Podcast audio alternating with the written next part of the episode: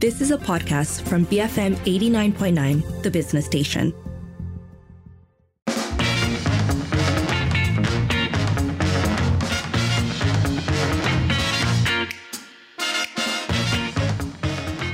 It's 542 and for today on Twitter, it is all about the search for the Titan submersible and the comparisons that it's drawn to the migrant boat tragedy that happened in Greece. So if you've missed it, OceanGate Expeditions launched uh, their Titan submersible that was supposed to take wealthy passengers to tour the Titanic's wreckage. Now, why I say wealthy is because the trip cost per person, I think, $250,000. So it really is something that is accessible only for a select few. Now, on Sunday, the submarine that was carrying five people went missing. Uh, they included the OceanGate Expedition CEO Stockton Rush, British billionaire Hamish Harding, French diver Paul Henry Nargeolet, uh, and Pakistani businessman Shahzada Dawood and his son Suleiman. So, rescue efforts are currently underway and have been for some time. They do have a number of complications, including depth, um, the ability to get the proper gear, the proper gear, then also in turn getting stuck uh, in a variety of bureaucratic ways. So a lot of people have been following this story and as more news has unfolded of the expedition uh, and all the red flags that were ignored, I think Twitter has had some things to say because there are a number of issues, right? Experts from within and outside OceanGate did raise concerns about the safety of it as far back as 2018. If you spent any time online recently, there have been so many clips making the rounds of of some of the issues with this, including the fact that they are bolted in. So even if they were to make it up, um, they would need somebody to be able to open the doors for them from the outside.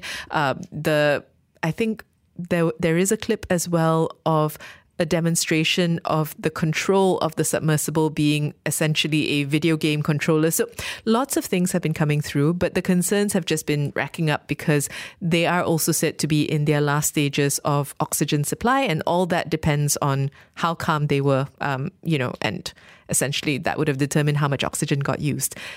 So that's the submersible. But people have also been pointing out the lack of media coverage of a deadly migrant shipwreck, which had happened days before the submarine went missing, where more than 300 Pakistani nationals were killed in the sinking of an overcrowded fish trawler off the coast of Greece. Um, this is the latest tragedy to kind of really highlight the refugee crisis confronting the EU, with tens of thousands of people seeking sanctuary from war, persecution, poverty. And so people have, I, really just been saying, on the one hand, we are expending a lot of time and energy and money to searching for five people in a submersible, while 300 people on a trawler that carried reports suggest something like 700 people. Um, that didn't get as much coverage. That didn't get as much resources. So that's the conversation that's happening online. Um, for example, Woozle says, uh, yes, it's so wrong. We need to start balancing the books back to how it was when everyone mattered, money or not. On the other hand, you have Ryan who says, this is a meaningless comparison. The sub story is a search and rescue race against time, just like the Chilean miners and the Thai football team in a cave. Nothing to do with money or favoring one life over another. So those are two entirely separate perspectives on this thing. Um, Anaja says, this is so true. I'm just hearing about the Greek boat incident, but the submarine is global globally talked about right now. It is a crazy world we live in. Meanwhile, there are lots of people who have also become submarine or submersible experts in a very short period of time. This always happens uh, whenever something like this comes up with folks pointing things out like the vessel should have been equipped with emergency radars. Uh, Blaine saying even if they make it to the surface, they are locked in by 17 deadbolts on the outside of the escape hatch. Uh, Waka says, I'd like to know if we can utilize satellite imagery and the power of public participation. Imagine uploading HD images of the search area, allowing citizen volunteers to aid in the mission. Just a thought. So, a broad selection uh, of tweets on this conversation, but we are on today on Twitter today talking about the search for the Titan submersible that was carrying five people to visit the wreck of the Titanic. Um, and the comparisons that people have been making to a boat tragedy in which 300 Pakistani nationals lost their lives at sea. So let us know. Have you been following the search for the Titan submarine? How are you feeling about it? That number to call is 7733 Send a voice note or WhatsApp 018 789 8899 and tweet us at BFM Radio. Beats, funk, mixtapes. BFM 89.9, the business station. BFM 89.9, it's 5.52 and you're listening to the evening edition with Lynn. And on today on Twitter, we were talking about the ongoing coverage of the Titan submersible, which was launched by OceanGate Expeditions that aim to take wealthy passengers to tour the Titanic's wreckage. You may already know that uh, the submarine has gone missing. And when it did go missing, it didn't have an awful lot of oxygen in its supply. So the search for it has been pretty frenzied. Everybody has been glued to it in uh, you know, in all its twists and turns. And that in turn, online at least, has gotten heavily compared to the relative lack of coverage that was given to a boat tragedy or to a tragedy that happened at sea, which in which an overcrowded fishing boat uh, in Greece essentially capsized, uh, killing more than 300 Pakistani nationals. And so I think the comparison has been why does it feel as if some people's lives are more worthy than others? Uh, we're asking you for your thoughts. You can call double seven double three two nine hundred. Send a voice note or WhatsApp 018 789 8899 and tweet us at BFM Radio. So TIDJ says it may be implied, but it's an ugly truth that we need to accept. The lives of five people with billions um, versus about 1,000 refugees. I'm appalled that someone would say one is a race to get one is a race against time and the other isn't. Uh, the other has a casualty of 30 to 50%, depending if the number is 700 or 1,000. And yeah, I think, you know, TIDJ, this reflects what a lot of people have been saying. And it is, it is tough to stomach, I think. So, in all fairness, I think at least from my perspective, it can seem as if the interest in the Titan submersible is partly an interest in an unusual story, right?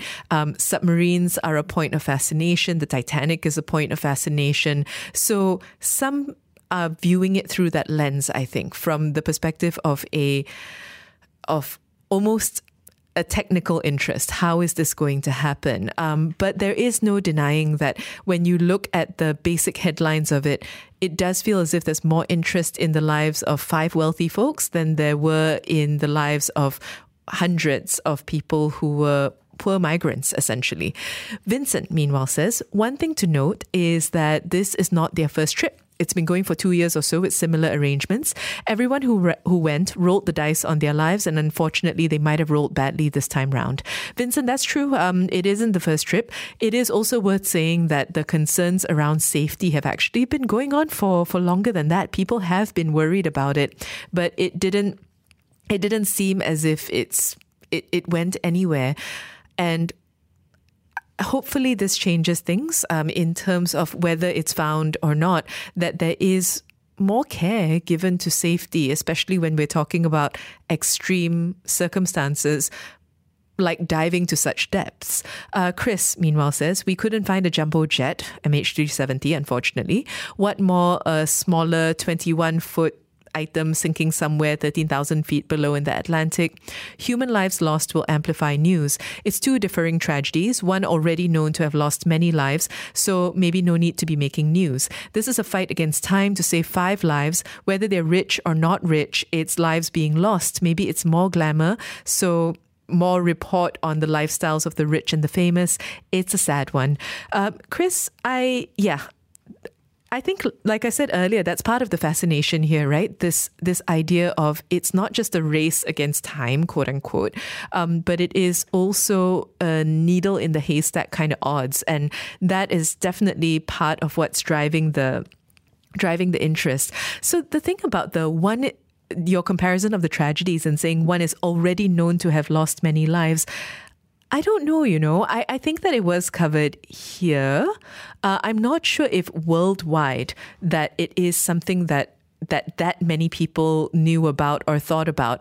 At least in in the West, that appears to be what's driving some of the outrage. Uh, Azimi, meanwhile, says, "I'm appalled too that someone said the submarine is a race against time. The boat tragedy would have been a race against time as well if there was media coverage reporting that it was sinking." So, yeah, I mean, there you go. I think it's very difficult to it's very difficult to report sensitively uh, in the face of tragedy in general. But when you have two things happening back to back like this, I think the comparisons make it that much more difficult. Meanwhile, Roberto says, You said it. The story of the Titanic, because of all these characteristics, is more like entertainment, while the boat in Greece is a reality check of the daily struggles of the working classes around the world. On top of that, it's a sad story, and it seems like we don't want more sad stories added to our reality. Hence, the Titanic story is the one that we can all see right now becoming a Netflix hit. And, you know, Roberto, you're right, you know, and I think that in a way that's even sadder because because the sensationalism around it is is just the sensationalism around it is partly, I think, what's contributing to that sense of distastefulness. Uh, TIDJ is back to say, actually, I'm not referring to the media coverage, but also the rescue attempts, all the planes, choppers, search vessels. It's disproportionate for five people. Why aren't these resources directed to rescue, diverted to rescue the refugees stuck at sea?